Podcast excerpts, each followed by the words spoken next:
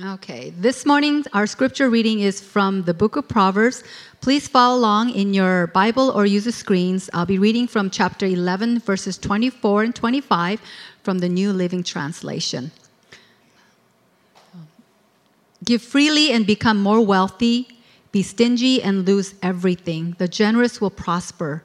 Those who refresh others will themselves be refreshed. The word of the Lord. Thank you, Sandy. All right, so today we are moving into a new section in Proverbs. The previous chapters that we'd been up to this point, chapters 1 through 9, they laid the foundation for defining the character traits of a wise person as opposed to a foolish person. We learned that true wisdom comes from God and leads to life and all that is good, and folly is a mere half life that ends in death. Folly is an imitation of wisdom. What looks good really is not good at all. So now that there's clarity on Solomon giving us what true wisdom is and where it comes from, he begins to use sayings that contrast the righteous from the wicked or right from wrong. Each proverb now on is complete in itself, though some are linked by words and themes. They demonstrate the outworking of wisdom and folly in very practical, everyday living terms. For example, when pride comes, then comes disgrace, but with humility comes wisdom. Or, whoever derides their neighbor has no sense, but the one who has understanding holds their tongue. And I really like this one. Like a gold ring in a pig's snout is a beautiful woman who lacks discretion. Hmm, it's quite a word picture. Well, the thing about Proverbs is that they're generally universal. In other words, whether you're a Christian or not, they tend to be accepted as wise and true. There might be disagreement on where that wisdom comes from, but not what it looks like. So, most re- religions have some form of Proverbs. So, I spent some time this last week reading Proverbs from other religions. Let's see if you can guess which religion I'm quoting here. The strong man is not the one who wrestles well, but the strong man is the one who controls his anger when in a fit of rage. Prophet Muhammad. Here's another one. If I had even a slight awareness and practiced the great way, what I would fear would be deviating from it. Buddha. A bird that you set free may be caught again, but a word that escapes your lips will not return. That's a Jewish proverb. And last, there is nothing noble in being superior to some other man. The true nobility is in being superior to your previous self. Hindu. Wisdom is universal. All truth is God's truth. Well, our proverb today involves some math. Now, it fits with this time of year because we're all talking about back to school and the college kids are all headed off to school. And I'll just tell you that math was never my good subject. I, and if there's kids in here, don't do what I did. I took the lowest level needed to graduate. Because as soon as I hit algebra, I was totally lost. Why are you mixing letters with numbers? I think it was somebody's prank way back when, and it caught on as something that was supposed to be math. Well, Solomon enlightens us on new math, God's math. It's what we call kingdom math, because the kingdom of God has its own set of ordinances and ways of doing things. In confirmation, one of the exercises the students did when studying the kingdom of God was to set up their own kingdom. Now, in addition to creating a flag, a name, and some currency, they established laws and governances. So they made up how the kingdom was going to run. You can imagine how interesting it would have been to be a citizen in one of those kingdoms that these confirmation kids came up with. And then when we studied God's practices and his kingdom, there did seem to be a few discrepancies in there with what the rules were. Well, in God's economy, the more you give, the more you get. It's counterintuitive to what normally makes sense to us. Now, I'm not talking about a prosperity gospel here. That is the belief that God will reward you monetarily with wealth the more you give. That is not biblical. Giving to get is the wrong motivation. Now, I'm not saying that God won't bless you monetarily, but it's not a promise. The issues of money and finances are mentioned over 2,000 times in the Bible. God knew we were going to struggle with being wise with our resources. Now, to understand kingdom math, we need to grasp this foundational principle. It's found in James 1:17. Whatever is good and perfect is a gift coming down to us from God our Father. Now, there are many verses that state about how God owns it all and everything we have comes from Him. One of my other favorite ones is in Psalm 89. The heavens are yours, the earth is also yours, the world and all it contains, you have founded them. I think that pretty much covers everything that we could think about there. And we lose sight of the fact that it is God who gives us the ability and opportunity to make a living. It's not ourselves. And we gain the right perspective, the wise perspective, on our possessions when we remember that fact. Everything we have belongs to Him. So he says here give freely and get more, uh, be more wealthy, be stingy and lose it all. The wealthiest king showed us the wisdom in our finances. Another way to say it is in the message. The world of the generous gets larger and larger. The world of the stingy, it gets smaller and smaller. It reminds me of the story that we hear at Christmas time on Ebenezer Scrooge. He was stingy and his world was very small. And it wasn't until he had an epiphany through those three ghosts that came to see him that he found out the meaning of real life, people. He became generous and his world got larger. He chose wisdom over folly at that point. He chose a real life over his previous less than life. It seems the more we grasp and hoard, the more we think we need.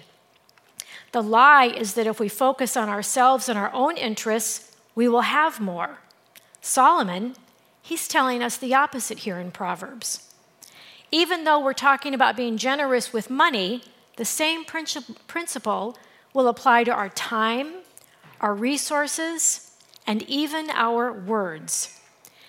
In our culture, sometimes writing a check can be much easier than giving our time. We are all so busy. Our time is what we can be the most stingy with. We think we won't have enough of it for ourselves if we commit to serving. We all have the same amount of time in a day 24 hours. That's what you have, and that's what I have. If we don't have enough time to serve God or go where He's calling us, Perhaps we're not using our time wisely. Ephesians 4 says, From whom the whole body, joined and held together by every joint with which it is equipped, when each part is working properly, makes the body grow so that it builds itself up in love. You know, many of you were very generous with your time a few weeks ago when we had Vacation Bible Camp. We had about 60 volunteers in this building. It was a thing of beauty. Well, that's what made it a success. If not everybody had been generous with their time, and it was a long, hard week. That week would not have turned out the way that it did. And as we begin a new school year, we need the same sacrificial commitment of time as our programs all begin. We all want to offer high quality children and youth programs, but if we don't have people giving generously of their time, it's just not going to happen. Again, when each part is working properly, it makes the body grow so that it can be built up. Now, I know for myself, as I've been studying to do this message this last week, God has been really talking to me about how I spend my time. I hardly have seen my neighbors in probably about four months. They see me coming and going, but there's no time for them in between or on my weekends. I need to make wiser choices with how I am spending my time. I'm hearing that loud and clear. And just because I work at a church does not mean that I'm spending my time wisely. You see, if my neighbors just see me spending all my time at church, what's the message that they're getting from me about them? The biggest deterrent to giving our money or our time or our resources, it's not that we don't have enough. It's usually fear. Fear that there won't be enough left over for us. But when we give sacrificially beyond what's comfortable, beyond what we think we can do, we are exercising our faith and trust in God. A few examples Elijah and the widow at Zarephath. Elijah was directed by God to go to Zarephath and was told that a widow would provide him food. Now, there had been a famine in the land. So he goes, he finds her, he asks for a drink of water, and as she's going away to get that drink of water, he says, Please bring me a piece of bread. And here's how she replies As surely as the Lord your God lives, I don't have any bread only a handful of flour in a jar and a little bit of olive oil in a jug.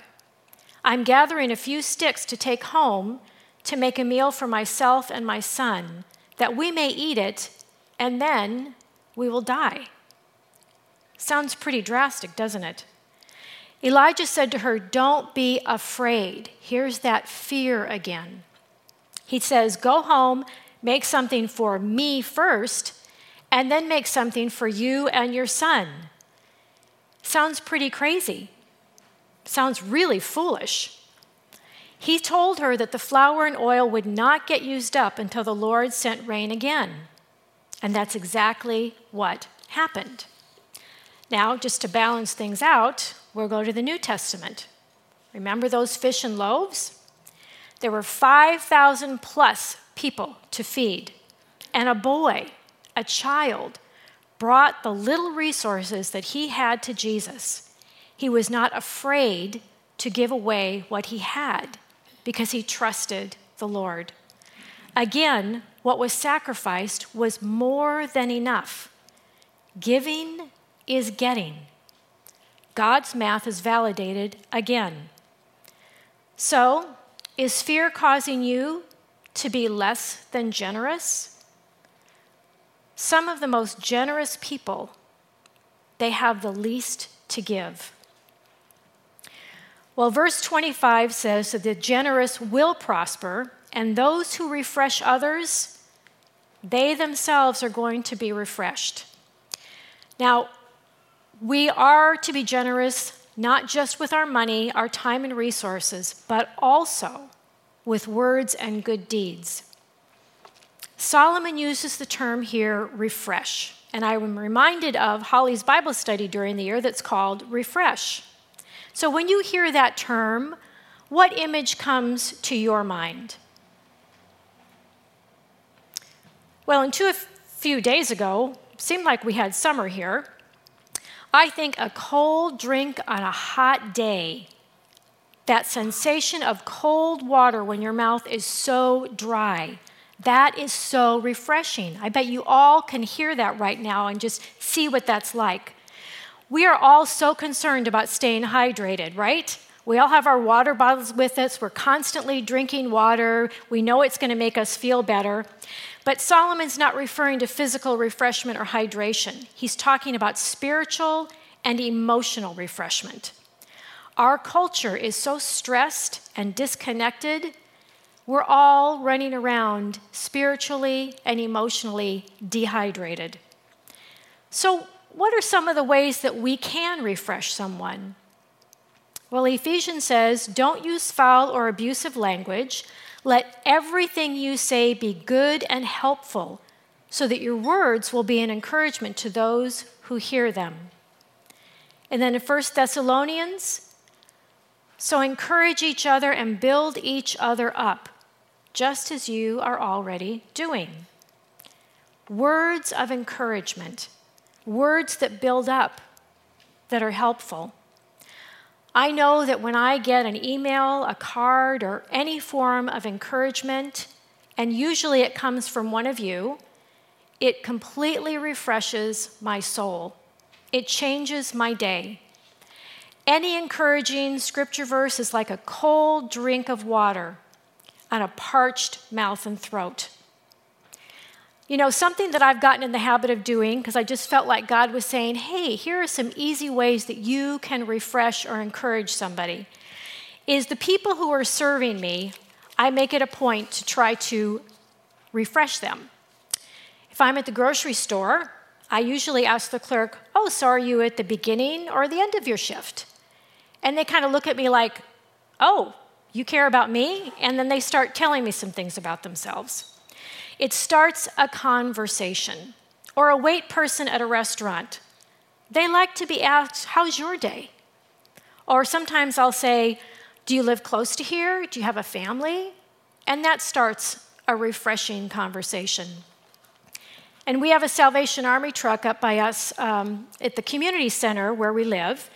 And when I go up there to take some kind of donation, I usually try to stop by the Starbucks and pick up some cookies and bread and take them up there. And as I'm giving them the donation, I just say, Thank you so much for doing this. It's really, it's really helpful to people. And it changes their whole countenance. It's amazing. It doesn't take much to refresh another person, everything can change for them. So if I'm going to be refreshed by refreshing somebody else, what am I getting out of it? I am refreshed by doing something so small but has so much meaning to somebody else. Because when we refresh someone else, they feel seen. We all want to be seen. God sees us. The Lord will watch over your coming and going both now and forevermore. He sees everything we do. So, giving an over the top tip or taking the time to encourage someone, those are just a few ways that we can refresh others in need of it. Now, going back to that math, how is it that we get by giving? What do we get? Well, when we're generous and we focus on others, we get the blessing of knowing we have met a need in someone else. And this isn't just a Christian thing at all, because those who claim no faith, they serve and give in very generous ways, sometimes much more than those who do claim to follow Christ. You know, Christians can be the stingiest tippers not any of you, but Christians in other churches I know have been very stingy tippers. Here's what I think because we were all created in the image of God, whether we acknowledge it or not, that is what we get back. We get back being like God. God said, Let us make human beings in our image, referring to the Trinity, to be like us.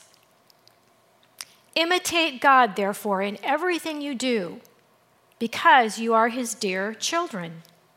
You see, when we imitate God, the one who created us, we are being like him. We are living out our real purpose. We're living a real life, not the less than one that seems better because it's all about us. That's temporary satisfaction. Eternal satisfaction comes from bearing the image of an eternal God, a God that is over the top generous. When we're generous, we are bearing his image. For God so loved the world, those who know him and those who don't, that he gave his one and only Son, that whoever believes in him will not die, but will have eternal life. None of us can be more generous than that. So, how about some application points?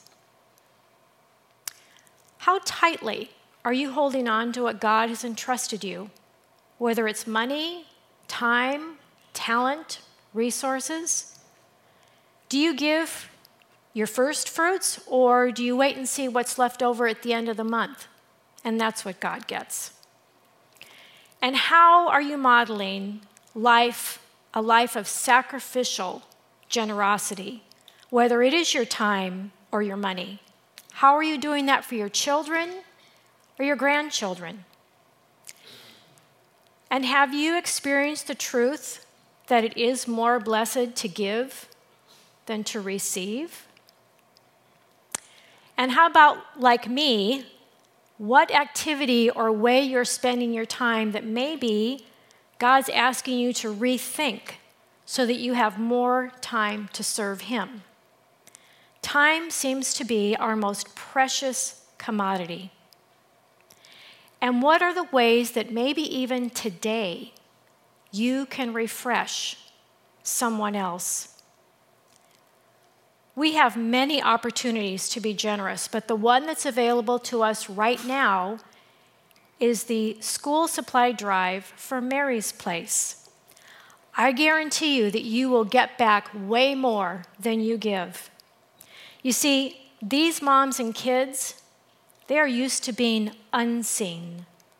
We can show them that God sees them by seeing them ourselves. Giving generously may seem like folly to some, but Solomon knew that it was actually the wisest way to live because it's life giving for us and for others. I'm going to close with this scripture from 2 Corinthians. You know the generous grace of our Lord Jesus Christ. Though he was rich, yet for your sakes he became poor, so that his poverty he could make you rich. Please pray with me. Lord, we are thankful for your over the top generosity to us. You have withheld nothing from us, including your very life. Give us hearts that desire to bear your image by offering all that we have for the sake of others. And Lord, open our eyes to the ways today that we are not being wise with all you have entrusted to us. May we be known as a generous and wise people who know that giving results in getting so much more. In your name we pray. Amen.